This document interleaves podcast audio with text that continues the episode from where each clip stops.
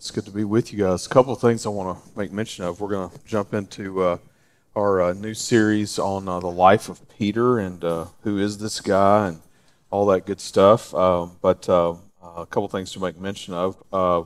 Uh, we've got we've got kids going to kids camp this week. Twenty something of them going to camp this week. So keep them in your prayers this week. Keep Dave and his volunteers in your prayers this week. And uh, we had 50 something students go to camp this past week. Uh, and I just want to say thank you to all the folks that uh, did go with them, were a part of that. Thank you so much for serving uh, us, our families, our students. Um, you know, just uh, amazing. I've heard great things about uh, camp. Had three that went, got two that's going this week. If we come up with a camp that would take all seven at once, we've got to f- figure out that camp. So, but uh, anyway, no, we're, we're excited uh, about all those things. Also, just to throw this out there too, uh, if you want to kind of cruise the parking lot, if you didn't make it over this way this morning, you'll notice a big a big white thing on wheels out here uh, that uh, is new to us. We uh, we bought a bus this week, so yep, that's pretty pretty amazing. Another piece of the puzzle finally falls into place, and uh, if you go by and look at it, it's a little dirty, but uh, just know it's uh, we they're not done with it, uh, but they are letting us have it. That's technically ours anyway, but uh, they're letting us take it uh, so that Dave can take our kids to camp. We we kind of got in a we kind of got in a position here right toward this timing, and, and really because of the big give and people giving at the big give. the way that they did, allowing us to have some money that we weren't expecting to have uh, really to go toward a bus now. And the question became are we going to rent a bus to take these kids to camp? Or could we put that money toward just going ahead and buying a bus? And so we just started to pursue that. And we've been kind of pursuing that for several weeks. Uh, it's not been easy to figure that out, I'll just be honest with you. Uh, but uh, Dave spent a lot of time doing a lot of legwork, and many other guys in the church. I've drugged guys out with me to look at some some buses. We've had some little field trips, if you will, to interesting parts of town and doing all kinds of stuff. But uh, uh, we've had a good time, and uh, I've I've been pretty frustrated a few times, to be honest with you. Uh, so I'm finally glad to uh, get this here. But anyway, they're going to take it back after camp this week uh, and repaint it and reseal it, and we'll probably have our name put on it and all that good stuff. So maybe we maybe we get like a picture of of Jay Penny and Dave put on it or something, you know. You know, that'd be that'd be good, right? That'd scare some people away. Um, well, let's uh, let's jump in. If you got a Bible with you, go ahead and get it out and uh, go to uh, the book of Matthew. If you don't have a Bible, our ushers will be glad to get you one. Uh, and uh, you know, you can uh, if you don't own it, you can. if you don't own one, you can take that. We'd love we'd love for you to take it and consider it a gift and use it. But uh, would love for you to follow along. Otherwise. Um, and uh, I, I, love teaching about things uh, that are uh, in the Gospels Matthew, Mark, Luke, and John. You know, Matthew, Mark, Luke, and John, if you're not familiar, are known as the Gospels.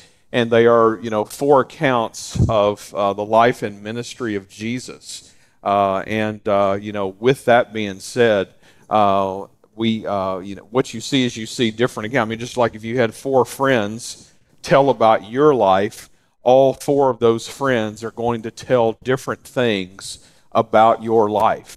Uh, you know, and so, uh, and, and, and even the same stories, you know, may vary a little bit because of the way maybe they understood it or heard it, or, uh, you know, maybe one has more detail than the other. And so, uh, I love I love getting to teach uh, through the Gospels because I love getting to look at the different accounts of the same stories and things like that. We've got a little bit of that going on this morning uh, with this uh, passage that we're studying on Peter. Uh, this passage we're studying on Peter, uh, you know, and, and in general, you know, I, I, I just, i have always gravitated to the stories of Peter because I think that we find ourselves in him. You know, we, we see ourselves in him. We see uh, his struggles. Here's this guy who, who desperately loves the Lord, and at the same time, he struggles. You know, struggles to do the right thing sometimes, really you know, just kind of screws things up a lot, uh, you know, and so, uh, you know, this, this, this guy, this, this who's a fisherman, uh, you know, is called to come, come be not just one of the disciples, but one of like the inner three, if you will, even. And uh, you know, there's a lot of things about Peter that he gets he gets to experience because of being part of the inner three, and we'll get to that later in the series. Uh, but there's a lot of things he gets to experience that even the other disciples don't get to experience, and even other people don't get to experience. And yet, at the same time, he still has these moments where, from the outside looking in, we would go, we want to like shake him and go, Peter, dude, wake, wake up! Like it's Jesus. You know, like why? Why aren't you trusting him right now? Why would you do that right now? You know, but the truth is, it's just it's just like us, you know, and uh, and we we all struggle in these in all these different ways, and so. Um, anyway, we we uh, I'm looking forward to getting a study through this and get to talk through this. So really, kind of starting out, you know, here is you know the very beginning of where we see Peter and and uh, Jesus kind of coming together, um, and uh, we see him with his brother Andrew, and and this is Simon Peter. You know, this is uh, um, you know, I know sometimes that stuff kind of gets uh, confusing to us uh, in Scripture, where you know it's like, oh, we got you know double names, and sometimes they call them by this name, and sometimes they call them by that name, and uh, but Simon Peter is is who we're zoning in on here, and so uh, as we're looking at this, I want to I want to go ahead and jump in. Matthew chapter four, and in verse eighteen of Matthew chapter four, we have uh, the beginning of uh, Jesus and Peter kind of coming together. I feel like we got lights that are doing things. I'm not sure what the lights are doing, but if we can get them on, that'd be good because I know people are needing to see. Um, but uh, and maybe just stuff is dying. I'm not sure. Uh, but um, anyway, uh, the uh, Matthew chapter four verse 18 says this says while walking by the sea of Galilee, he saw two brothers. This is Jesus. Jesus saw two brothers. He saw two brothers Simon, who is called Peter, and Andrew, his brother, casting a net into the sea, for they were fishermen. And he said to them, Follow me, and I will make you fishers of men. And immediately they left their nets and followed him. So this, this embarks on this journey of, of really an understanding of so many things, not just about Peter, but honestly about us. I mean, this is this is the beginning of you know this is where we're literally seeing Jesus' beginning ministry about to you know kind of go on tour, if you will, and uh, he's putting the road crew together, known as the disciples, and all these guys, uh, you know, kind of coming from different walks of life, uh, but many of them fishermen, and you know specifically here with Peter and his brother Andrew, Jesus finds them, they're doing their thing, and you know he walks up and says, "Hey." Follow me, and I'm going to make you fishers of men. So we're going to look at this statement here a little more in just a few minutes. But the idea here is, you know, that Jesus is taking guys that are used to doing a thing and he's turning that to use the idea of doing that thing to do another thing, which is to reach men, reach people.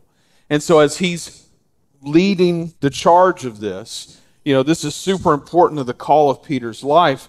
Uh, you know, they obviously respond. Well, you know, real quick, I, I immediately asked questions like, why, how, why did they follow? Like, why were they so quick to respond? Why were they so quick to just go after Jesus? Like, what, what was the deal? Like, did they, did they realize right then that he was Lord? Well, we'll find out more again from another account in one of the other Gospels that I think helps explain some of that. But before we get to that, um, you know, I think that we go on down just a little bit further in the story, and now we're going to jump. And I really just wanted to kind of use some of the other gospels. We could have stayed in Matthew, but I'm I'm making it hard on you.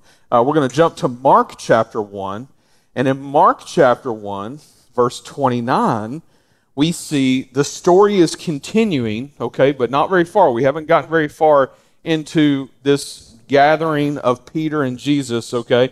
And we have this, and it says, and immediately he left the synagogue and entered the house of Simon and Andrew. He being Jesus, okay, uh, left, left the synagogue and entered the house of Simon and Andrew. So now Jesus is going to Simon and Andrew's house, like with them, okay? He's not like they're at the house. No, he's going with them to their house uh, and with James and John. We're throwing these guys in here, we're, who I think technically we're going to figure out later that they're all kind of part, they were partners uh, together, probably in their fishery. And then in verse 30, it says, Now Simon's mother in law lay ill with a fever, and immediately they told him about her. And in fact, if you read it in Luke 4:38, this is not on the screen, uh, it says, "And they appealed to him on her behalf." So what we see is we see that the brothers uh, Simon, uh, Simon Peter, and Andrew are you know asking Jesus to do something about you know this situation with their mother with their mother-in-law, uh, Simon's mother-in-law. And so, you know, we've got we've got this in, this situation. They're saying, "Hey, Jesus, can you do something?" And in verse 31, it goes on right here in Mark 1.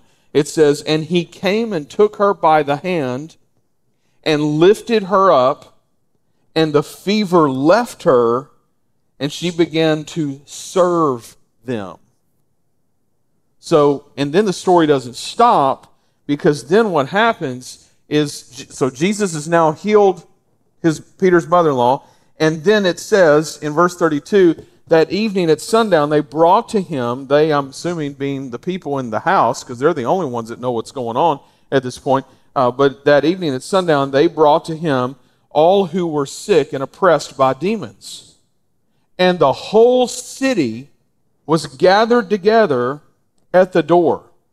And he healed many who were sick with various diseases and cast out many demons and he would not permit the demons to speak because they knew him. Amazing.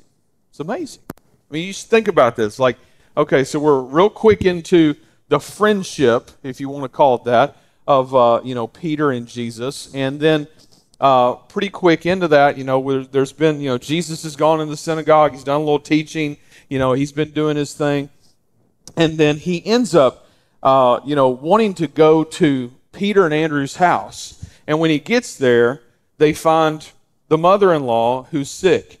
Now, uh, you know, of course, Jesus, we know, we know on the backside because of all that we know about Jesus, we know Jesus is going to see somebody that's sick. It's like, oh, cool. I'll, you know, I'll heal him. And, you know, this will bring glory to, to the Father and that sort of thing. And so, of course, Jesus does this. Um, you know, I think you could insert like five mother in law jokes here really easily. Uh, but the truth is, is that we see, even just from Luke's account, that they appealed to him on her behalf. They appealed to him on her behalf. And, you know, and that brings to me, that, that really just kind of hits me in a way of, of me asking myself the question, like, what do I not appeal to the Lord about? that I should in life. Not just for myself, but for other people. What am I not appealing to God? What am I not asking God? God, would you intervene in that person's life and do this? I'm ministering to a family today that I, I really don't know, but doing a funeral for them. You can pray for me about this. Um, and uh, man, it's a it's a tough situation, you know. And I and I've just found myself just having to go, Lord, I don't know if they know you, but I pray, I pray that you would do something with this. I pray that there's a reason that I'm involved in this in this way to be a part of their lives for this moment. Uh, that you would be glorified, that they might know you, they may trust in you even in this moment. Um, you know, I think for so many of us, I think I think we probably all find ourselves realizing that you know we don't ask the Lord things that we could a lot of times. I mean, he he loves to do great things. He loves to see that bus in the parking lot. He knows what that means. He loves, he loves to see someone healed. He loves to work and mend a marriage. He loves all of these things. He loves to do the miracles, the work that he does that only he can do. And I think because for so many of us, we're just kind of like, you know, standoffish with the idea of just, oh, well, you know, God doesn't work like that. He does work like that. He does work like that.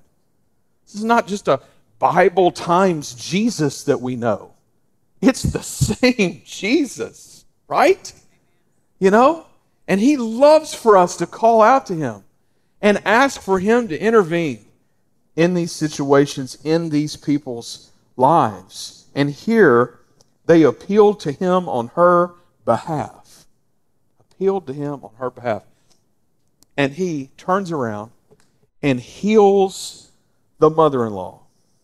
Heals the mother in law.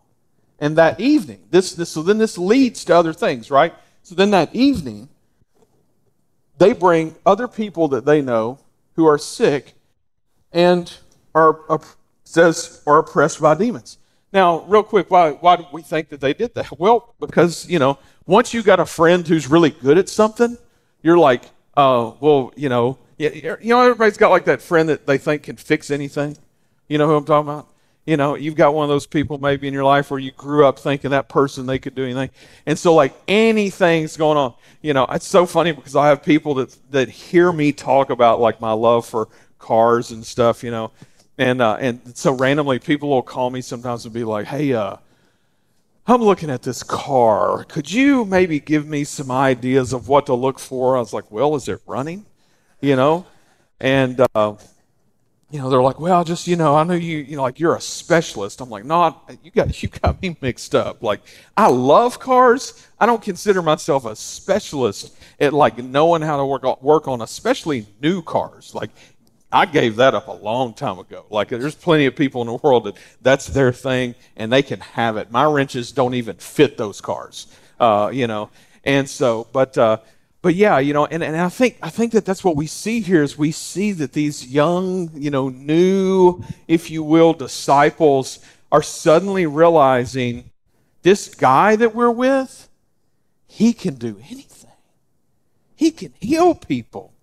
He healed Peter's mother-in-law. Let's who? Uh, well, I know, I know. You know, Billy Bob down the street. He's, you know, he's always had a limp. Let's see if we can fix that. You know, and so then they're just bringing people in left and right. And the next thing you know, what happens? The whole town is there. The whole town. This is just the beginning. It's just the beginning. And I think to myself, you know, what would this have been like to have been one of these disciples? What would it have been like to have been one of these guys? Why did Jesus call fishermen? Why would he do that? In fact, if you didn't ever realize it, actually seven of the original 12 disciples were fishermen. Over half of the guys that he would call to come follow him to do all this work were fishermen. Isn't that crazy? I think that's crazy. And, and if you think about that, and I, and I think we do need to think about it, I think real quick, you know, we immediately were like, oh, fisherman. Oh, and some of you are like, oh, that's right. I'm a fisherman. He might call me, you know. You know well, guess what? He has, okay? But that, we'll get to that a little later. Uh, th- this isn't like the fisherman that I think so many of us like might be real quick to jump to. These are not like today's bass fishing tournament fishermen, okay? And although we love those guys, we do, we love those guys. Uh, you know, Peter and the boys weren't picking up sweat wicking shirts at Bass Pro, okay? This is more of like a maybe deadliest catch, you know, wicked tuna. Uh, you know, in fact, we it's so so funny. We we got to spend a couple days away this week. Uh, Aaron and I did, which never happens. It was so awesome uh, to get to do that. Um, and uh, one of the things that uh, you know happened, uh, you know, while we, were, while we were away, is, is, we ended up watching TV in the hotel room for a little while, and it's so funny because we had gone to uh, the Wahlburgers restaurant. You know what I'm talking about? It's like uh, Mark Wahlberg and Donnie Wahlberg and the brothers. They've got the, they got these restaurants around, and uh, and so we we'd never been to one. We ate hamburgers. It was great went back while we were there. We were you know they've got all these like references to movies and things that the different brothers been a part of. One of them's the perfect storm which uh, marky mark's in mark Wahlberg, of course. You know say hello to your mother for me. So um, but you know uh, we get back to the hotel and i mean literally like within 10 minutes of being back at the hotel i turned the tv on. It's the first time i turned tv on since we'd been there. And uh, we hadn't spent a whole lot of time in the room and I, I turned the TV on, and The Perfect Storm is on. This movie that we were just we were just talking about. She was trying to remember it. I was like, oh, you remember? You know, it's got George Clooney. It's all, you know. And these guys, I mean, they're like, they're rough. Okay, they're rough, they're spending long periods of time away, you know, from their families. They're going out into these crazy storms to fish all this. I mean, they're they're you know they're really fishing for like marlin and all kinds of crazy stuff, you know. But just just this you know crazy crazy deal. And and I got to thinking, this is this is more like the fishermen that I think that Jesus was bringing along. You know, of course, I don't know how many tournaments they were having back then either, but I i'm pretty sure that this is more like the kind of fishermen that you know these guys are living. They're living this right. It's their life. And not, not like life like they dream about it while they're working. It is their work. You know? Like, you know, when they get done with work, they want to be done with that. You know, not like, oh, I can't wait to go, you know, uh, throw another line in the water. You know, these guys are rough. And there's some reasons why. There's some reasons why. In fact, I've heard people talk about this over the years. There's all these reasons why I think that Jesus called fishermen to come be disciples. But I want to give you some of those reasons. There's like a million lists out there of this. I'm giving you one that's kind of a modified my own, you know, mixed between a few others or whatever. But uh, the first one was that they're willing to work hard. Willing to work hard. You know, following Jesus is, can be hard work. There's times to this where, you know, it'd be real easy, you know, if, if we don't like hard work, if we don't like getting our hands dirty, if we don't like it taking time, then we could just go, ah, you know, I don't, I don't want to fool with it, you know? These guys understood hard work, understood that it's not easy to do something, that it takes dedication, that there's going to be moments that you want to give up. There's going to be moments that, you know, the ministry that God has called you to, that you're going to be like, I don't want to do it anymore. I don't feel like doing it anymore. I'm too busy. I'm too this, I'm too that. Secondly, I think because, again, in this situation, this isn't like a lone wolf fisherman situation. Uh, these are guys who are, wi- who are willing and, and, and used to working together. They're used to being a part of a team. Jesus is literally going to build his church on these guys. Literally. You know? And the understanding that we have as the body of Christ, as the bride of Christ, is that you know, that we are a team together, working as a team together, willing to take hits for one another, willing to, to uh, help one another, lift one another up, be there for one another, encourage one another. And like most teams, that there would be a captain, there would be somebody who's leading the charge. And with that being Jesus, that he knew that, you know, if he you know, called them to something that they were used to taking orders. They were used to, you know, being led and going in a direction and all these things. And that they would be courageous. They would be courageous. There's some deadliest catch kind of stuff there for you. That there'd be moments where storms hit in life, you know. And I very much thinking about that movie as I was thinking about that piece of this, and that they were smart you know, that they're smart guys, that they know not just how to do a job, but they know like what tools to use when doing it, where to go, how to get it done. Not, not giving up on it, but keep trying new things until something works.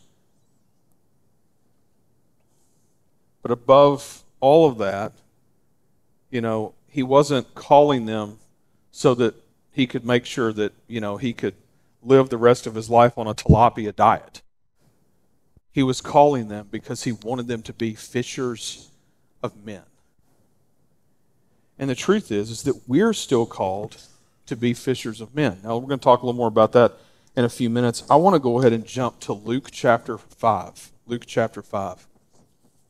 And this is another instance of what we're talking about in Peter's life.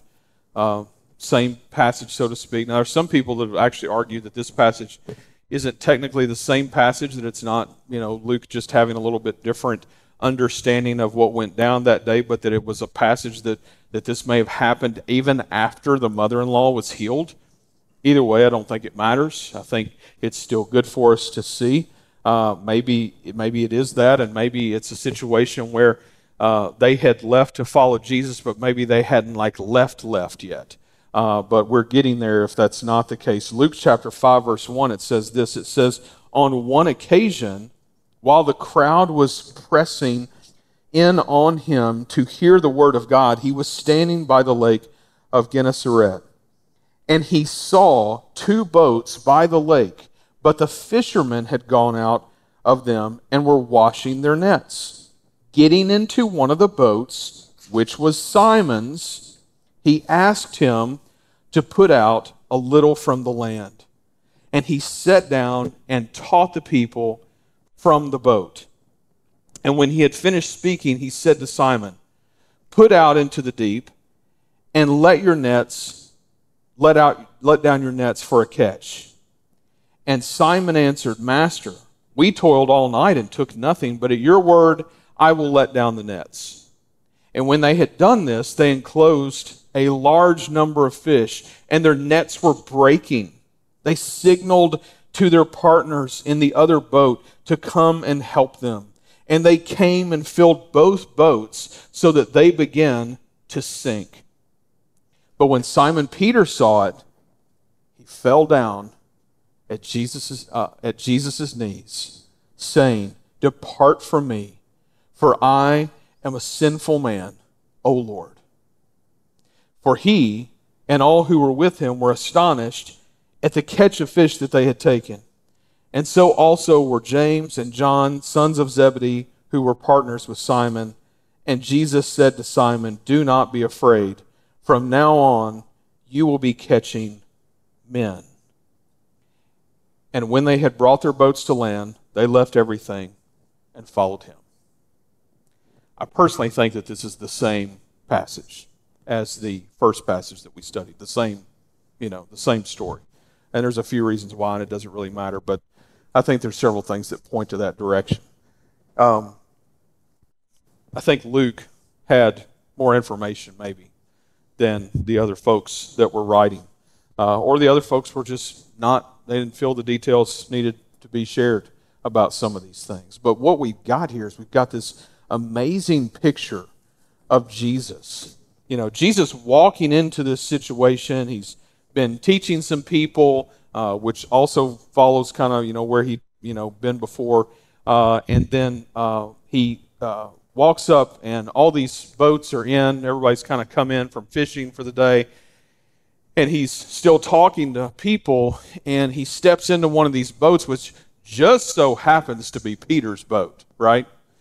Just so happens to step into Peter's boat and says, Hey, brother, can we move this thing on out in the water a little bit? That'd be great. And Peter's like, Sure. And so they float themselves on out. And uh, Jesus begins to speak. He's speaking kind of a, you know, imagine, you know, I'm in a boat and, you know, you guys aren't very far away just on shore. And, you know, I don't know if you've ever had that opportunity to talk to people over water, uh, but your voice does kind of carry and that kind of thing too. I always get to experience this when we do our uh, baptism down at the dam, our plunge baptisms. And so, um, you know, this is uh, this is kind of what we've got is we've got Jesus teaching now from this boat to the people on the land, and then he's finished speaking. It says in verse four, and he says to Simon, "Put out into the deep, and let your nets let down your nets for a catch." And of course, Simon answers back. Peter answers back. Same guy, Simon Peter. Uh, Master, we toiled all night and took nothing, but at your word, I will let down the nets. And so they do this they let down the nets, and they in, says they enclose a large number of fish, so much so that the nets were breaking. They signaled to their partners in the other boat, and this is why I think that uh, I see uh, the other, uh, the sons of Zebedee, uh, James and John, as being partners probably to Peter and Andrew in a fishery, possibly.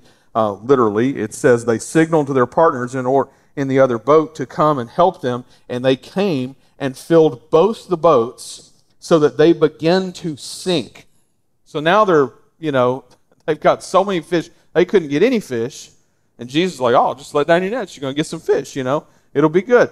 And, uh, you know, now it's not just, you know, they've got so many fish that they can't handle. They literally got so many fish that they and another boat can't handle to the point that both boats are starting to sink somewhere in the midst of all this, we, of course, we love stories like this, right?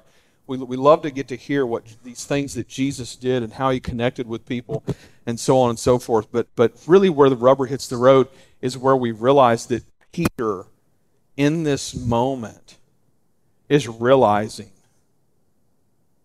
this man is of God.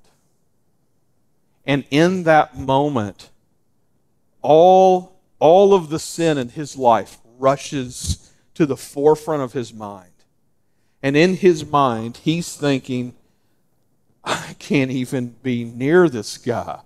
This guy needs, this guy needs to cast me away from him. In verse 8, we have it says, But when Simon Peter saw it, it, what?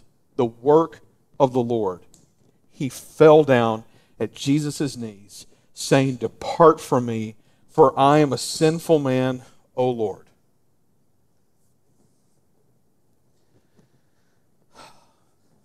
Sin makes us feel that way, doesn't it? Sin makes us feel like God should never love me again. He should never love me like that. I don't deserve it. And the truth is, we don't deserve Jesus. We know that. We don't deserve His grace and mercy. But listen, the truth is, is that He wants to give it no matter. He loves us. He cares for us. He created us. He has a plan for us, right? You know, and I, and I think for us to jump on the boat of, you know, well, God could never love me because I've done something so bad, you know, listen, you don't know this God. You don't know Jesus. He went to a cross and gave his life and died for literally everyone who would believe in him, trust in him, put their faith in him to be their savior. He wants to do that for you. If he's not if you have if you haven't allowed him to do that in your life, I'm here today to tell you, he wants to do it for you. He wants to save you today. He wants to change your life today forever. Right? Peter's response, I think, is, uh, you know, I think it's awesome.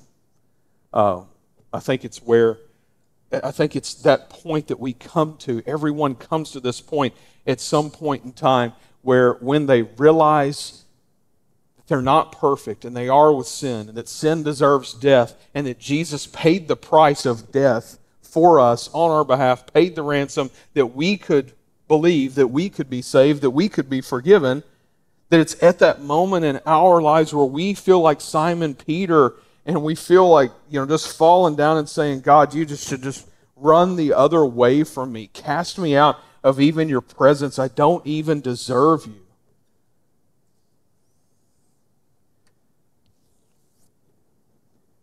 And God's just there loving us. Jesus is just there loving us. What's Jesus do? What's Jesus do in the story? It says, For all were with him who were astonished at the catch of fish that they had taken, and so also were James and John, sons of Zebedee, who were partners with Simon. Okay. And Jesus said to Simon, Peter, okay, do not be afraid. From now on, you will be catching men. And when they had brought their boats to land, they left everything followed him. They left everything and followed him. I don't know how much you know about fishermen, but to get a fisherman, whether they do it for sport or they do it for a job, to get them to leave their tackle box, much less their nets and their boats, is doing something.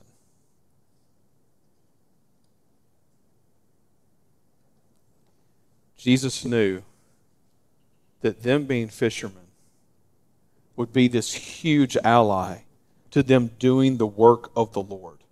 He knew it. He knew it without a doubt. He knew that even though they felt like they weren't worthy, that he could show them that he had a plan. And he knew that all of those things, that the hard work piece of that, of being a fisherman, would equal dedication and sticking to it when the job mattered the most. I, th- I see I see this so many times with believers who just you know they, they they they've been maybe they've been serving for a long time in some way and they get to a certain place with their you know serving the Lord. Maybe it's in their local church maybe it's in some other way. And listen God does change things up for us from time to time and we know that. Uh, but but I see so many people from time to time they just kind of fizzle out and it's like why they why are they fizzling out right now why do they want to quit this right now you know and I think, I think a lot of times we just we, we begin to lose sight of why we did things to begin with, you know? And, and the truth is, is we, we have to re-engage and, and ask the Lord, God, what are you calling us to? What are you leading us to? Secondly, I think that being a part of the team that is the local church, playing your position, so to speak, that we see talked about in Corinthians, being that part of the body, if you will. That whole working together thing, again, as a fisherman, he knew. They're, they're made for this, they're ready for this. The whole idea of being able to take orders from a captain, that they would go whenever he called them to go, wherever God called them to go, and that he could lead them, that they could be led. He knew that they would take the courage that it would take to allow God to be in control. Think about that for just a minute. You know, I think so many times for us, I think when we hear the word courage, we're like thinking like we need to go pump some iron and like be ready to get some courage going in us today. You know, I'm going to, you know, kind of buck up to, you know, get ready for this thing that's in front of me. And the truth is, it's really, it's about letting God take the fear that we have and just blindly going. And He calls us that way a lot. And He was calling them that way. And they went. It's crazy when you think about it. They're leaving their livelihoods. They have families. You know, I was reminded as I was reading through this this week, you know, not, not only did Jesus heal uh, Peter's mother in law, Peter had a family. And now he's going to follow Jesus. What does that look like? How crazy is that?